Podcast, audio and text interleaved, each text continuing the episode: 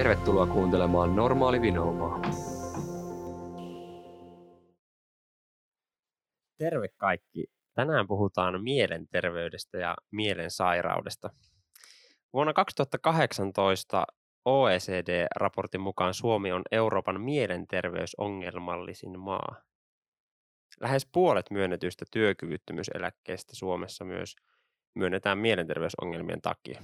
Nämä on aika, aika kovia lukuja, vai mitä Aleksi? Joo, todellakin, että nyt kun sanoit nuo luvut ääneen, niin on aika tajunnan räjäyttäviä vähän ja vähän keskustelua varsinkin herättäviä lukuja. No on kyllä. Mietin niin ihan tavallaan yksilöiden näkökulmasta, niin varsinkin vakavat mielenterveysongelmat on niin tavallaan yksilön kohdalla hyvinkin niin dramaattisia tai että, että vie, vie paljon elämältä pois.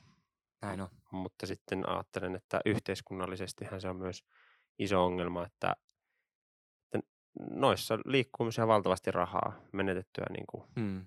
taloutta. Ja, kyllä. Mitä mieltä, onko sulla omia kokemuksia näistä mielenterveysongelmista?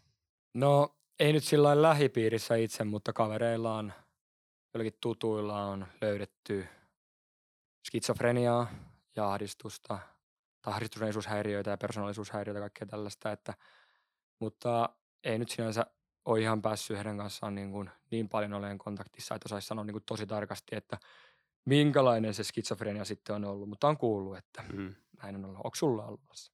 Mm, on itse asiassa aika paljonkin silleen niin kuin lähipiirissä, että, että justiin, ehkä sekin, että kun opiskelee psykologiaa, niin, niin ihmiset aika paljon helpommin tulee sanomaan, jos on niin itsellä jotain, jotain ollut ongelmia.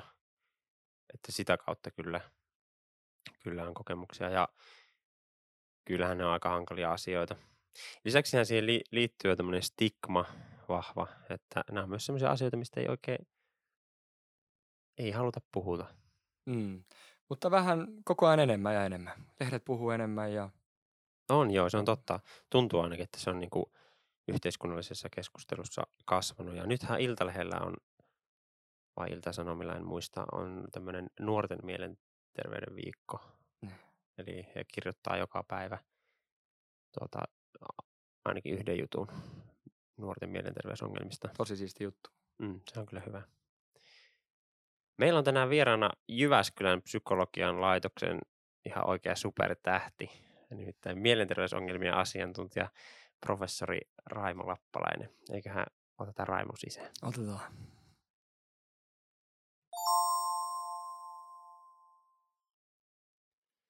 Terve Raimo.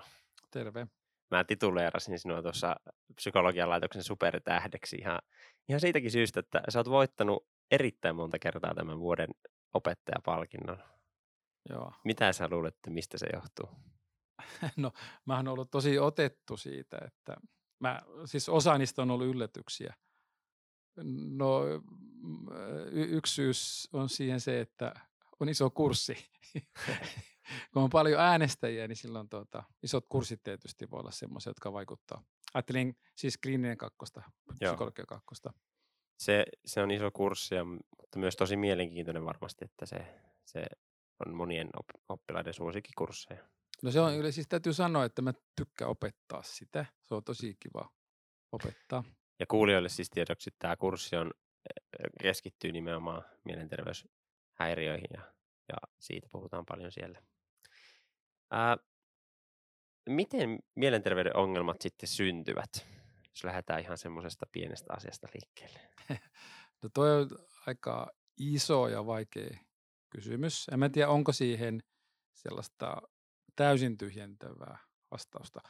Mutta jos me lähdetään purkaa sitä vaikka, että me katsotaan vaikka, kun me tehdään tämmöisiä ää, psykologisia kartotuksia tai analyysejä, niin niissähän näkee sitten aika usein sitä historiaa. Niin siellähän näkyy, tulee esille se, että siellä on monia eri syitä. Mm-hmm. Ja ne on eri ihmisillä erilaisia. Siellä on, voi olla traumaja tai sitten voi olla jotain onnettomuuksia tai sitten voi olla jostain syystä on tullut sosiaalista eristäytymistä tai jotain vastaavaa. Eli usein on monta eri tekijää ja ne voi vaihella eri, eri henkilöillä. voiko joku olla immuuni täysin mielenterveyden ongelmille? No kun mä luulen, että siellä, yksi, siinä on, se on yksilöllistä vaihtelua. Niin. Että toiset, toiset, toiset, toisille ei tule, jos kutsutaan mielenterveysongelmissa näitä, niin ei Mm. tule niitä niin, niin helposti kuin toisille. Joo. Voidaanko näistä edes puhua tämmöisenä nippuna? Mä nyt niputin tässä kaikki mielenterveyden ongelmat yhteen nippuun, ja onko se edes mielekästä? No kyllähän niissä isoja eroja, jos ajatellaan vaikka kitsofreniaa ja lievää masennusta, niin kyllähän ne on siis ulkonäöltä on hyvin erilaisia Mm. ongelmia. Mutta kyllä niin, siis sille, jos ajatellaan sitä nykytutkimusta, niin nykytutkimus kyllä sanoo, että niillä on yhteisiä tekijöitä. Joo. No mitkä on ne, sä sanoit, niinku tekijöitä, jotka altistaa esimerkiksi just elämänkokemukset, traumat. Mitä muuta siellä voi olla? Ilmeisesti stressi on aika iso tekijä. Stressi, stressi voi olla yksi tekijä, joka esimerkiksi vaikuttaa nukkumiseen. Mm. Nukkuminen on riskitekijä masennus, masennusoireille ja ahdistuneisuudelle. Sitten tietysti lapsuudessa voi olla kaltoin kohtelua, ei ole syntynyt tämmöisiä luottamuksellisia suhteita, ei ole pystynyt ennustamaan, mitä ympäristössä tapahtuu, jolloin ei tule tämmöistä luottamusta toisiin henkilöihin. Sitten mikä ehkä koskee, ehkä koskee psykologian opiskelijoita vähän on se, että on kova, kova vaatimustaso itselle. Et jos on kovat vaatimukset itselle, niin sitten tietysti riskinä voi olla se, että tämmöinen itsekriittisyys lisääntyy Mm. yhtenä tekijänä. Siis, siis voisi, voisi ajatella, että se on yksi riskitekijä. Joo. Meillä elää aika vahvassa tämmöinen myytti tällaisesta hullusta nerosta. Ja, tai että erittäin älykkäät tai luovat ihmiset olisi alttiimpia mielenterveysongelmille kuin muut. Niin pitääkö se ollenkaan paikkaansa? No voi siinä olla vähän perää. Voiko? Voi. Silleen, että ensinnäkin niin, jos sä oot vähän erilainen, jossakin jollakin tavalla erilainen, niin se ehkä lisää todennäköisyyttä, että sä teet erilaisia asioita. Sun kiinnostuksen kohteet on erilaisia. Mm. Ja, ja jonkun verranhan on spekuloitu siitä, että mä en tiedä, onko siitä miten paljon tutkimusta, että lahja, kielellinen lahjakkuus ennen kaikkea, niin saattaisi olla jollain tavalla myös altistava tekijä psykologisille ongelmille. Siinä mielessä, että on silloin helpompi kehittää päässään kaiken näköisiä juttuja, jotka ei välttämättä ole täysin ihan totta. Ja- nimenomaan siis kielellinen lahjakkuus, ei esimerkiksi vaikka matemaattinen lahjakkuus. No joo, se, mä luen siihen samaan kate- kategoriaan sen matematiikan kanssa. Niin just, eli puhutaan tämmöistä kielellisistä prosesseista. Niin. Mä, mä, niin kuin, mä ajattelisin silleen, että, että jos on niin kuin semmoinen tendenssi, että on hyvä, on lahjakas sillä tavalla, että pystyy kehittämään päässään kaiken näköisiä asioita, niin sitten sitä ei ole iso askel siihen, että rupeaa kehittämään kaiken näköistä muutakin. Mistä se sitten johtuu? Mä luulen, että ihmiset on sellaisia. Se on osa tätä, millaisia me ollaan. Liittyykö se tällainen jotenkin niin kuin tämmöisen introspektrioon? Että niin kuin me käännytään sitten sisäänpäin ja sitten siellä pyöritellään asioita, jos, jos niin kuin siihen on valtavasti kykyä. Liittyy. Että siis aika paljon tutkimusta siitä, että ahdistuneisuus ja tämmöiset psykologiset ongelmat liittyy, liittyy siihen, että huomio suuntautuu liian paljon sisäänpäin itteensä. Joo. Mutta toisaalta mä näen siis tämän, jos ajatellaan sitä niin kuin laajempaa kuvaa, niin mä näen ihmisen niin kuin osana lajin kehitystä. Eli monet näistä asioista tulee niin kuin meidän taustasta. Mitä tarkoitat sille? Alttius ö, mielenterveyshäiriö, jos halutaan sanoa sille. Mitä, mitä hyötyä siitä on, että, että jos puhutaan evolutiivisesti? Niin, mitä, tai siis, että jos puhutaan evolutiivisesti, onko se Niin. semmoinen tavallaan sivutuote siinä mielenhallinnan kehittymisessä? Joo, se on, mä luulen, että se on sivutuote. Jos ajatellaan vaikka fobioita, niin on ollut tärkeää, että on opittu pelkäämään. Ja on opi, ollut tärkeää, että on opittu välttämään ja juoksemaan pakoon.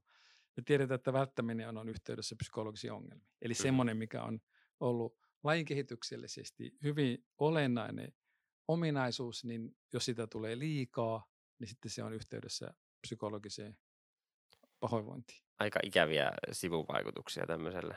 Ja Niin. tuo on jotenkin on se hieman kiehtovaa myös, että, että niin jos olet tosi lahjakas niin kielellisesti, niin, niin se sitten altistaa. Mä oon aina ajatellut, että, että voiko se olla myöskin jonkinlainen tavallinen myytti, että kun tavallaan, että tietyt ihmiset nousee tavallaan, että jos olet hyvin älykäs, niin sä nouset esille popula- niin yleisöstä ja sitten tulee semmoinen harha, että no näillä on, jos siellä on y- yhdellä vaikka. Mutta ihan mielenkiintoista kuulla. No se, ehkä siihen, siihen sille, että silleen vielä, että, että ehkä ei, ei, ei, ei pidä ajatella hirveän yksioikoisesti. Että jos on silleen, että on hyvät sosiaaliset suhteet, että on niin kuin sosiaalisessa verkostossa, niin sosiaalisen verkoston hyöty on se, että se usein tasapainottaa. Saa palautetta ja se korjaa ikään kuin, jos sä alat mennä väärille raiteille. Aivan. Se riski on siinä se, että jos sä oot yksin ja eristäydyt, niin silloin se riski kasvaa. Okei. Okay. Äh, mä muistan, kun joskus, kun mä olin vielä nuoria reipas aloitteleva opiskelija, niin sä sanoit luennolla, että masennus on helppo hoitaa. Mä, mä, siis miten? Aha, sä muistat vielä sen. Mä muistan täytyypä, sen. Täytyypä harkita nyt, mitä puhuu luennolla tarkemmin. Kannattaa muistaa, tai kannattaa nimenomaan harkita, koska siellä on lukuisia korvapareja kuulemassa erittäin tarkasti, että mitä se professori sanoo. Mutta onko sä edelleen sitä mieltä? Joo. Siis riippuu masennuksesta, joo. Mutta periaatteessa niin tänne vähän lievempi masennus on, on, on kohtuullisen helppo hoitaa. Tämä on aika hyvä uutinen varmasti tosi monelle. Joo. Ongelma on se, että ei tehdä sitä riittävän ajoissa. Eli, eli, eli se ajottaminen kärsii siis? No silleen, että jos odotetaan riittävän pitkään, että joskus on vähän silleen, miten niin ikävästi mietitty sitä, että pitääkö kehittää diagnoosi, jotta voi saada hoitoa. Että pitääkö ongelmien niin kuin kasautua niin paljon, että sulla pitää olla diagnoosi, jotta sä saat palveluita. Eli siis se, että aikaisessa vaiheessa, jos pikkusen käännetään sitä kehityssuuntaa, niin mm. hyvin moni masennus, masennus mun mielestä voitaisiin estää. No mikä se nykytilanne sitten on terveydenhuollossa, että onko se nimenomaan niin, että pitää odottaa, että saa sen diagnoosi? Eli pitää jäädä sinne sängyn pohjalle tosi pitkäksi aikaa, että pääsee hoitoon ylipäätänsä? No, joo, on, on osittain. Että osittain se, että tämmöisiä matalan kynnyksen palvelumalleja niin ei ole riittävästi. Mm. Ja sitten osittain se, että no se liittyy siihen, että ihmiset ei hakeudu sitten hakemaan apua. Joo. Ja siinä, siinä mielessä verkko ja, ja siinä mielessä me ollaan tosi kiinnostuneita näistä verkko- ja mobiiliratkaisuista, koska Joo. ne antaa sitten vaihtoehtoja tuohon. Kyllä, eli mennään niihin vähän myöhemmin. Tuota, nyt kun päästiin tähän, että miten niitä hoidetaan, niin eli, eli tämä on ilmeisesti tärkeää, että varhainen puuttuminen. Joo. Mistä, mistä tietää, että nyt tilanne alkaa olemaan semmoinen, että mun kannattaisi mennä hoitoon? Joo, se, siis toi on hyvä kysymys, voi olla vaikea tietää. Et silloin voisi olla hyvä, että voi käydä kysymässä joltain. Eli matalan kynnyksen kysyminen. Joo, vaikka silleen, että menee kysyä, no se mielellä, siis mielellään, jos se on ammattilainen, niin se tietysti on hyvä, joka niin kuin ulkopuolisena voi ottaa kantaa siihen, mm. että mitä mieltä, jos on kokenut henkilö, niin varma, mitä hän, miltä hän on, jos on kokenut henkilö, niin varmaan osaa, osaa niin kuin sanoa, ja sitten voi vaikka seurata tilannetta. Ja sitten, kun hän menee psykologian opetuksessa pyritään antamaan jotain arviointivälineitä, mittareita, joilla pystyisi sitä niin kuin havaitsemaankin. Ja että onko se huolestuttava tilanne. Niin. niin. Kyllä. No kannattaako jollekin läheiselle mennä puhumaan? Ja kannattaa ilman muuta. Että aina kannattaa saada toisten henkilöiden näkökulmia. Miksi, miksi se puhuminen auttaa? niin, niin, toisaalta mä oon ollut paljon sitä mieltä myös, että puhuminen aina ei auta. Siis kyllähän se auttaa. Mm. Silloin, siis siinä on monta tekijää. Sä kuulet, kun sä itse kuvat sitä ongelmaa, ja sitten sä saat toisen näkökulman siihen. Se on, se on tavallaan näkökulman mm. saamista. Mä luulen, että se on yksi tekijä siinä. Okei. Mä oon miettinyt tuota aika paljon, että mikä, mikä ihmeen taikakeino se on, että, että vaan pelkästään puhumalla, niin se auttaa. Mutta tuo auttaa aika paljon jäsentämään tuo, että just, että toisaalta itse tuottaa sen niin kuin sanallisesti ja toisaalta saa sitten muut toista näkökulmaa. Niin, toinen on tavallaan siinä ympäristö, että pystyy tuottaa sitä kuvausta siitä tilanteesta ja ongelmasta ja mitä muuten ei pystyisi tekemään. Mm. Mutta onhan siinä se toinen puoli, että kyllähän periaatteessa puhuminen ja keskustelu voi myös ylläpitää ongelmia. Mitä tarkoitat sillä? No jos sen funktio on se, että se puhuminen hetkellisesti auttaa, vaikka ahdistuneisuus laskee, mutta sitten käytännössä ei tapahdu mitään, niin silloin on se mahdollisuus olemassa, että se puhuminen, siis tämä tarkoittaa esimerkiksi psykologista hoitoa. Mm. Se, silloin se hoito voi olla ylläpitävä tekijä. Tai siis se ei auta. Niin. Ja pitäisikö sillä olla aina joku tavoite sillä keskustelulla? No mun, mun mielestä pitäisi mitata, että mitä vaikutuksia sillä keskustelulla on. Niin kuin arjessa sen jälkeen. Niin arjessa sen jälkeen. Kyllä. Se ei pelkästään se ole ratkaiseva, että miltä sillä hetkellä tuntuu. Joo. No minkälaisen hoidon piiriin sitä sitten kannattaa hakeutua? No kyllä yleensä ammattilaisten tarjoama hoita, hoito yleensä niin on. Mitä Varmempaa. yleensä? No se taso varmaan vaihtelee aika paljon. Miten hyviä hoitoja saa eri puolella eri ammattilaisilta. No onko sillä väliä, että minkä suuntauksen minä valitsen? No voi sillä olla. Mitä väliä sillä on? No on erilaisia, on, on niin kuin erilaisia toimintatapoja. On osa, jotka painottaa tai ehkä käyttää enemmän tämmöisiä tutkittuja menetelmiä. Ja osa taas ehkä käyttää semmoisia menetelmiä, jotka on vähän suppeempia. Justiin. Mutta ilmeisesti niissä ei hirveästi ole eroa, jos mä oon oikein ymmärtänyt. Ihan niin tuloksellisuuden kannalta. No riippuu ongelmasta, mutta jos ajatellaan sille, että minkä, no, jos, me, jos ajatellaan vaikka, että meillä on tulossa Katarina Keinosen väitöskirja tammikuussa, Hmm. jossa ollaan tutkittu nopeata hyötymistä psykologisista hoidoista. Ja se, se tut, ne tutkimukset, mitä me ollaan tehty, plus kansainväliset tutkimukset osoittaa, että noin 20-25 prosenttia esimerkiksi hyötyy, tai siis esimerkiksi masennus, masennuksen, masentuneista henkilöistä hyötyy tosi nopeasti siitä hoidosta Mm. meidän tutkimuksessa kahden viikon jälkeen. Eli siellä on nyt tämmöisiä tekijöitä, jotka tosi nopeasti vaikuttaa. Ja nämä on ilmeisesti riip- siitä riippumatta, mitä menetelmää käytetään. Mm. Mutta sitten jos me mennään vaikeampiin ongelmiin, kitsofreniaan, pakkokäyt- vaikeisiin pakkokäyttäytymishäiriöihin, autismihoitoon, autismin kirjon ongelmat, niin Mm. silloin mä oon sitä mieltä, että kaikki menetelmät ei toimi yhtä hyvin. No, sä edustat erityisesti tätä kognitiivista käyttäytymisterapiaa ja sieltä tarkemmin sanottuna hyväksymis- ja omistautumisterapiaa. Niin haluaisitko selittää ihan lyhyesti, että miten se toimii? Ly- lyhyesti, no joo. no ehkä se keskeinen juttu on itse asiassa, Kansantajuisesti. kansan, no joo, keskeinen juttu on tuota, ja ihan lyhyesti sanottuna, niin aktivointimuutokseen. Sille, Aktivointimuutos. aktivointimuutokseen. Silleen, että hyödynnetään sen henkilön omia voimavaroja ja intressejä. Ja sitten samalla työskennellään niiden muutosten esteiden kanssa. Se on siinä. Okei. No, me ollaan tätä opiskeltu aika paljon täällä yliopistolla myös ja Sä oot muuten tehnyt kandinkin. mä, mä oon tehnyt kandinkin siitä ja tavallaan tiedän sen, että, että tuo on aika vaikea lyhyesti selittää niin kuin kansantajuisesti, että se, se on melko monimutkainen teoria kuitenkin.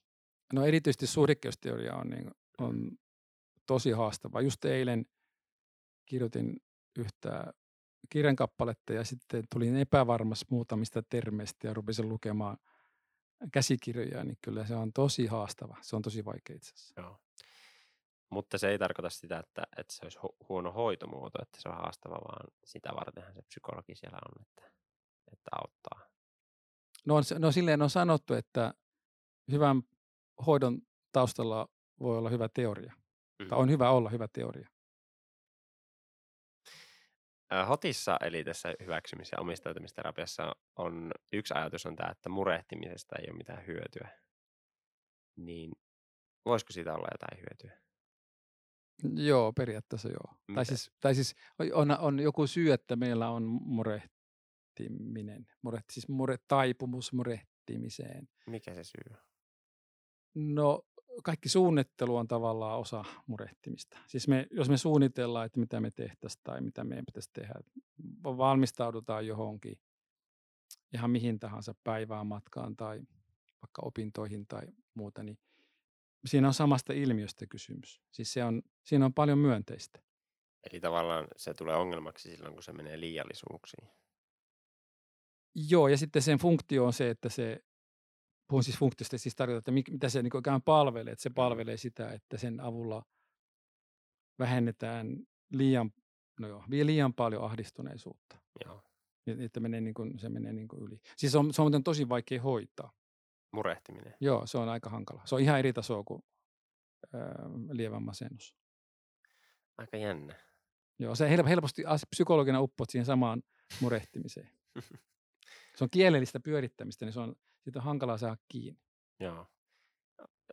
Se varmaan liittyy jollain tavalla myös persoonallisuuteen. että Toiset murehtii paljon helpommin. Joo, se, että ehkä mullakin on pientä, pientä, pientä, tai siis pientä taipumusta murehtimiseen. Toisaalta mä en pyöritä asioita niin hirveästi, mutta sikäli, että on huolellinen ja sitten haluaa tehdä asioita hyvin, Joo. niin siinä on vähän semmoista, joka voi liittyä murehtimiseen. No hei, me puhuttiin tuossa vähän aikaa sitten, että, että masennus on helppo ja varsinkin lievä masennus on helppo hoitaa, niin mikä on sitten se vaikein? No ehkä yksi vaikeimpia, no joo, se otetaan vaikka yksi vaikein ryhmä, niin ö, murrosikäiset, ö, lähinnä tytöt, joilla on anoreksia. Miksi se on vaikein? koska ne katsoo, että heillä ei heillä ole mitään ongelmaa, ongelmaa ympäristössä. Niin just, että Ja, se, se on, ja siinä on isot riskit, että voi vaikka kuolla. Tai tulee va- pysyviä vammoja. Mm. Y- yksi niistä vaikeimmista. On, mutta on muitakin, kitsofrenia, öö, persoonallisuus, mitä kutsutaan persoonallisuushäiriöiksi. Mm. Pakkokäyttäytymiset on vaikeita. Vaikea hoitaa, jos ei, jos ei tiedä, mitä pitää tehdä. no voiko näitä kuitenkin hoitaa? Kaikkia, joo, kaikkia voi hoitaa. Mutta siis ei kaikkien kanssa, ei, kaikkien ongelmien kanssa ei saa hyviä tuloksia, mutta siis suurimma, suurimmalla osalla saa. Minkälaista se on sitten hoitaa semmoista tosi vaikeaa tapausta? Vaatii paljon kärsivällisyyttä. Kärsivällisyyttä. Joo, Sitäkö se vaatii? sitä se vaatii. Aika... Ei saa luovuttaa. Ei saa luovuttaa. Joo. Oho. Se, siis silleen, että siis sä, sä voi olla, että sä pääset eteenpäin, sitten se ei menekään silleen, kun oot ajatellut, tai sitten sä et saa, et saa ihan selville, että mistä on kysymys, ja sun täytyy analysoida lisää, ja se voi kestää monta vuotta. Mikä siinä on sitten parasta? Se, että näkee, että saa aikaiseksi jotain, että voi auttaa. Kyllä. Se on kyllä ollut semmoinen asia, mitä mä oon niin kuin ennen opintoja miettinyt, että, että niin kuin, mikä psykologin työssä voisi olla tosi hienoa, niin on se, että, että niin näkee sen muutoksen siinä asiakkaassa, että se on varmasti upea palkinto tavallaan siitä, mitä tekee. Joo, joo, joo, monet sanoo silleen, että se on tosi palkitsevaa. Mm. Mutta toisaalta sitten taas, että onhan se raskasta. Se piti vielä kysyä, että kuinka usein nuo uusiutuu nuo ongelmat? No siis periaatteessa, jos me katsotaan niin psykologisia, jos otetaan psykologisia hoitoja, niin siellähän on pisimmät seurannat on ehkä 10 vuotta. Riippuu vähän ongelmasta, tyypillisesti muutamia vuosia. Niin kyllähän ne vahvasti viittaa siihen, että kun on saanut psykologisen hoidon, niin suurin osa niistä henkilöistä, niin, niin, tai suurimmalla osalla ei tule ongelmia takaisin. Mutta on luonnollista, että voi sattua jotain ja sen takia tulee ongelmia. Se on positiivista kuulla, että se, se kuitenkin se uusiutuminen ei ole mikään automaatio. Ei ole. Ja sitten, ja sitten, sitten se, niitä lukuja, mitä sä sanoit alussa siitä, niistä Mm. eläköitymisistä, niin mä olisin vähän sitä mieltä, että psykologin työ on vähän aliarvostettu, ar- arvostettuakin. Aliarvostettua. Joo. Millä Siis- tavalla? Ää, se on tärkeää. On tärkeää, että pystytään vaikuttamaan ihmisten hyvinvointiin. Se on, ihan, se on täysin verrannollinen lääkärin työ. Mm. Se onkin vähän erikoista, että, että niitä, sehän on elinikäinen tavallaan se, se työeläke sitten. Että mä oon ymmärtänyt, että sen kumoaminen on aika, aika hankalaa. Ja se on aika iso päätös minusta. Että jos sulla on joskus mielenterveysongelma, niin sitten siitä annetaan sitten tuommoinen eläke.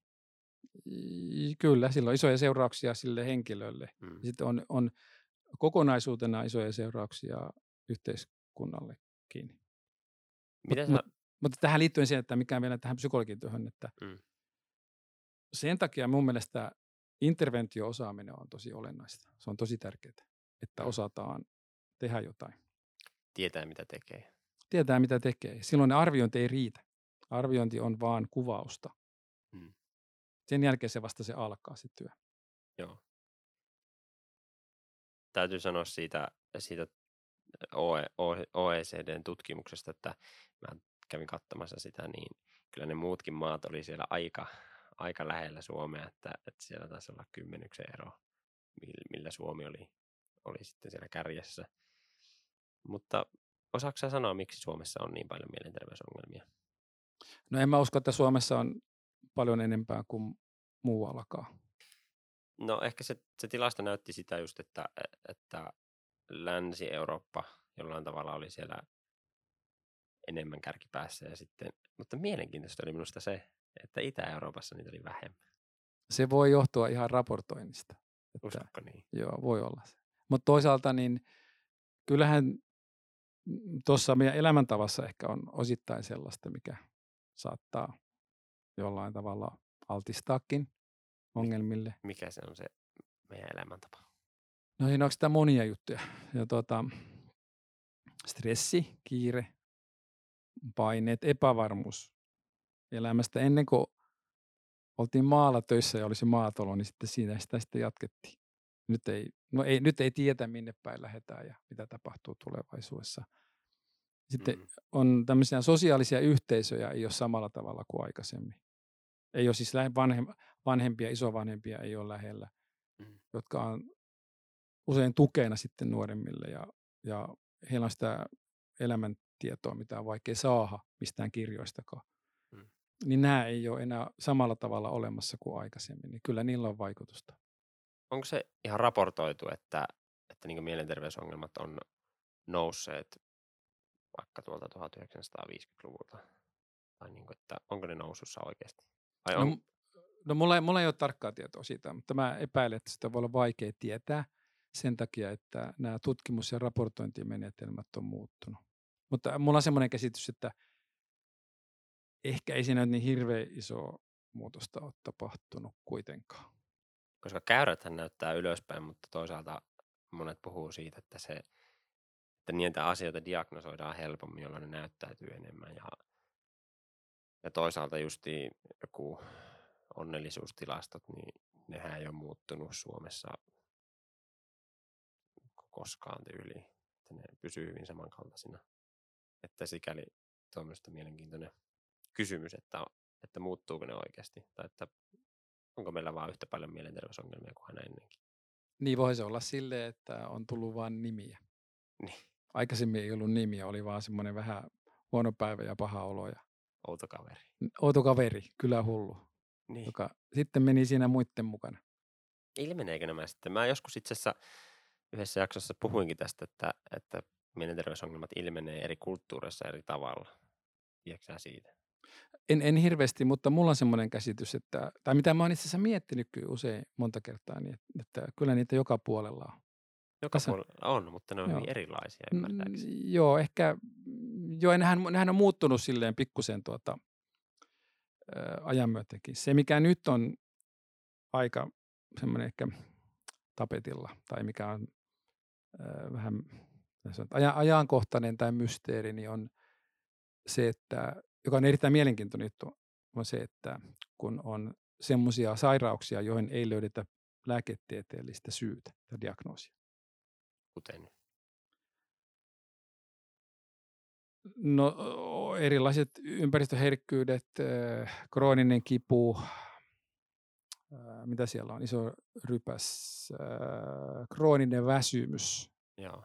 krooninen väsymys esimerkiksi tyypillisesti, josta ei, ei löydetä, ei ole mitä, mitä mä nyt ollut tekemissä niiden kanssa, niin Mm. ei löydetä sille selkeästi lääketieteellistä syytä, jolloin niin tässä tulee semmoinen mielenkiintoinen kysymys siitä, että miten paljon psykologiset tekijät vaikuttaa näihin. Eli Joo. siis tämä ö, fysiologian, siis body-mind juttu, että Mm. miten nämä on yhteydessä keskenään. Ja, ja, ja nyt mulla on semmoinen käsitys, että tämä, tämä tulee nousemaan. Me tullaan saamaan enemmän ymmärrystä tästä yhteisvaikutuksesta. Mm. No toivottavasti ne on kuitenkin aika isojakin ongelmia monille ihmisille, tämmöiset mind-tyyppiset jutut. Ja se on mielenkiintoista, että jos, jos tota, lääketiede ei pysty ratkaisemaan sitä, niin sitten haetaan ratkaisua psykologiasta, käyttäytymistieteestä. Mm. Kyllä.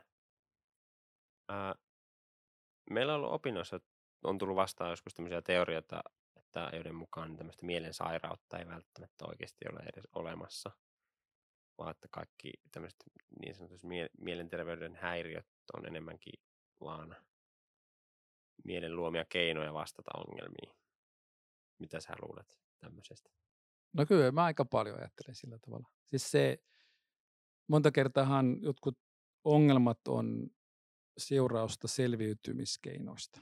Mm. Että on yritetty jollain tavalla selviytyä, ei nyt aina. Ja sitten jos ajatellaan mielenterveysongelmia, niin nehän on vain nimiä. Mm. Siis kuka määrää, että, että tuota, onko tämä tää, tää diagnoosi vai tämä diagnoosi. Siellähän on nyt semmoinen kehityssuunta tulemassa, että tullaan asettamaan hyvin voimakkaasti kyseenalaiseksi koko diagnoosijärjestelmä. Mm. Ja mä luulen, että tästä tullaan käymään tosi kovaa debattia lähivuosina. Joo. Mä oon kuullut myös samaa, että tuo diagnostiikka on juuri tästä syystä hyvin ongelmallinen, että, että kuka sen päättää, että mikä menee häiriön piikkiin ja mikä ei. Nythän se on silleen, että tietty ryhmä on määritellyt ja luetellut, mitkä, mitkä oireet tai asiat luetaan johonkin diagnoosiin ja mitä ei. Mm. Eihän ne mitään faktoja sinänsä ole. Joo.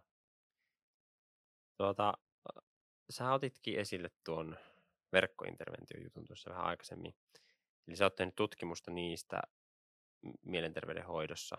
Ja niin minkälaisena sä näet mielenterveyden hoidon tulevaisuuden? No mä luulen, että me tullaan saamaan lisää vaihtoehtoja. Eli yksi, y- y- yksi, yksi, yksi tota linja on nämä digitaaliset ratkaisut. Siis siellä on monia eri, erilaisia. Siellä on verkkointerventiot, mobiiliinterventiot, virtuaali, virtuaalitodellisuus.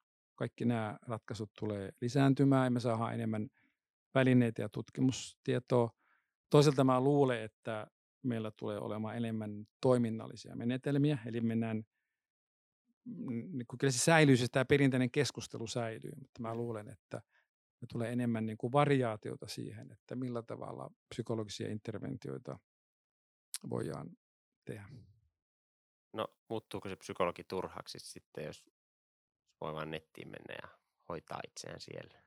No se tutkimustietohan sanoo, että verkkointerventio yksin ei, ei, ei toimi, että siellä tarvitaan joku kontakti tai joku tuki.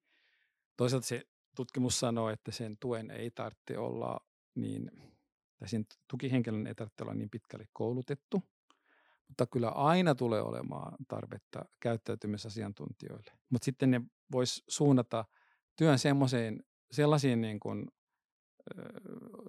niin kuin kohteisiin, tai siis sellaisiin tilanteisiin, jossa oikeasti tarvitaan psykologian ammattitaitoa. Mm. No mitä siellä verkkointerventiossa sitten tapahtuu? Siellä tapahtuu samo, samoja asioita kuin kasvokkain interventiossa käytännössä. Eli se on vie- viety toiseen muotoon. Ainut ero on se, että se ei yksilöllisesti mukaudu sille henkilölle. Jo- Jos meillä olisi riittävästi rahaa, niin me voitaisiin tehdä sellainen, että se mukautuu. Eli ei vielä mukaudu. Ei vielä mukaudu. Okei. Okay. No ehkä ei ihan aina mukaudu samalla tavalla kuin ihminen, mutta periaatteessahan, siis kun me tehtiin, mä voin kertoa, miten se meni. Kun me tehtiin ensimmäinen verkkointerventio, niin, tai ensimmäisiä, niin mehän tehtiin käytännössä niin, että otettiin meidän kasvokkaan interventio ja kirjoitettiin se suoraan vaan verkkoon. Karsittiin sitä osaa pois ja Mhm. sinne vaan samat tekstit suurin piirtein. No miten se toimii? Ihan hyvin, yhtä hyvin kuin pienellä tuella kuin kasvokkaan. Joku voisi sanoa, että tuo on vähän masentavaa. No mä minusta se on tosi rohkaisevaa. No, Se ymmär- antaa vaihtoehtoja. Joo, siis onhan se niin hoidon kannalta tosi, tosi hyvä juttu, mutta sitten joku voisi tulla siihen vähän ilkkumaan, että no ei se kovin erikoista vissiin ole se, mitä te siellä teette. No ei, no silloin kun me aloitettiin kehittämään lyhytinterventioita, niin silloin tuli jonkun verran kärkeviä kommentteja siitä, koska kaikki ei tykännyt sitä. Minkä, tai mikä se nykytilanne sitten on? Sen tiedän, että, että niitä on olemassa näitä verkkointerventioita jonkun verran, mutta miksi niitä ei käytetä? Tai tuntuu, että aika vähän niitä tulee vastaan tuolla niin kuin hoitopuolella, että se on enemmänkin tämmöistä niin aika pientä vielä. On se totta. Että osittain se johtuu tarjonnasta. No Hussilla on nyt tosi monia eri verkko-ohjelmia olemassa. Ne on, no osa on ilmaisia ja osa on maksullisia. Eli yksi, yksi ongelma on tämä tarjonta, että, että niitä olisi tarjolla. Ja sitten, toi, ja sitten se ehkä, niin jos, jos me ajatellaan, niin kun, me ollaan, kun me ollaan tehty noita hankkeita, niin, niin eh, kyllä se ongelma välillä on se, ne ammattilaiset. Että kun ammattilaiset on tottunut tekemään töitä tietyllä tavalla, ja siinä täytyy vähän sitten olla valmis muuttamaan näitä toimintatapoja, niin on vaikea saada niitä juurrutettua näihin systeemeihin, koska ne rakenteet, mitkä on luotu hoitojärjestelmässä, niin on tosi pysyviä, niitä on vaikea muuttaa. Mä oon muuallakin huomannut tässä elämässä, että, että tekniikka ja tavallaan tiede niin menee hyvää vahtia eteenpäin, mutta ihmiset ja rakenteet, niin niitä on hyvin hidas muuttaa ja ne tulee sieltä aika paljon jäljessä. Ja varsinkin rakenteet on aika haastavia. Mm. Että jos me voitaisiin rakentaa vähän toisella tavalla vaikka palvelujärjestelmää, niin mä luulen, että me voitaisiin auttaa paljon useampia ihmisiä. No, täältä tulee uusi sukupolvi, ehkä me tehdään niin. sitten sitä. Joo. Joo, tässä opiskelijoissa on tämä tulevaisuus. Tuleeko ihmiset jatkossakin kärsimään mielenterveyden ongelmista? Tulee. Tulee varmasti. Enemmän tai vähemmän. Joo. Hei Raimo, kiitos tosi paljon. Tämä oli hyvä keskustelu. Kiitos teille. No niin, Aleksi, mitä mietteitä tuli? No mun mielestä Raimo oli ihan huikea symppis, symppis ihminen kyllä, että kun se sanoi siitä, että pitää olla, että kun puhuttiin niistä vaikeista tapauksista, mm. ja varsinkin ne teinit ja anoreksia sairastavat, ja ne mm. on tosi vaikeita, monta vuotta voi mennä, ja kun nyt kun miettii omaa tulevaisuutta ja omaa työtä tässä psykologian ohella, niin sitten pitää vaan oikeasti olla kärsivällinen ja uskoa siihen niin. hoitoon ja omaan tekemiseen. Et se, on, se oli, tuli sellainen lämmin fiilis kyllä itselle, että Kyllä, kärsivällisyys on hyvä. Niin, kyllä. No mitäs Lasse, sulla nousi esille? No, no nuo verkkointerventiot on kyllä tosi kiinnostava maailma. Mä oon itsekin tehnyt kandia tästä verkkointerventiojutusta ja, ja sillä tavalla tiedän niistä jonkun verran. Mutta jotenkin se tuli niinku uudestaan semmoinen, että ai vitsi, että, että tuo on siisti homma ja että jotenkin ehkä, ehkä semmoinen niinku pieni yrittäjän tuota, siemen sieltä niin nousee, että, että olisiko, olisiko tähän tai pystyisikö tänne niin tekemään jotakin, millä pystyisi niin saada isosti hyvää aikaan. Katse, tai kuuntelijat eivät nyt näe, mutta sellaisen silmät toki kiiluu oikein tähän, niin kuin, että tässä on jotain. Se on, se on kyllä niin kiehtova maailma, mutta siis onhan sitten äärettömän vaikea, vaikea niin saada saada tuota toimiva työkalu, mutta olisihan se hienoa, että, mm. että niin kuin voisi olla semmoista ra- rakentamassa. Kyllähän Raimokin tuossa, mitä ei tähän tullut, niin puhuttiin tuosta mm. lähetyksen jälkeen, niin pitää olla pientä onneakin. Niin varmasti, niinhän se aina yrityshommissa on. Joo, vielä vi- mulla ainakin vielä nousi vielä mielenkiintoinen asia oli se, että, että oikeasti jos olet lahjakas ihminen, niin sulla on tosi suuri, tai ainakin todennäköisyys on vähän suurempi kuin normaalisti, että sä sairastut jonkin mielenterveyden häiriö. Niin, tämä kielellinen lahjakkuushomma. Niin. Se oli kyllä kieltämättä ihan kiehtova. Äh, tai kyllä se on aina tiennyt. Niin, niin. niin on, se on kiehtova ilmiö, että, että, että se sitten voi altistaa. Hmm. Että joku pieni kämmi jossain, niin, tai joku aine voi saada aikaan, tai trauma tai joku sellainen. Niin, ne kanssa, joo. Niin. Kyllä. Hei, tota, kiitos kaikki kuulijat. Tämä oli taas hyvä, hyvä sessio ja toivottavasti löysitte hyviä juttuja ja apua tästä. Itse asiassa tähän loppuun vielä haluan sanoa, että, että jos nyt on jotakin mielenterveysongelmia tai, tai epäilette, että pitäisi kyllä saa hakea apua, niin kannattaa mennä semmoiselle nettisivulle kuin www.mielenterveystalo.fi. Siellä on tosi hyvää tietoa kaikista mielenterveysongelmista ja sitä kautta myös pystyy sitä hoitoa miettimään tarkemmin.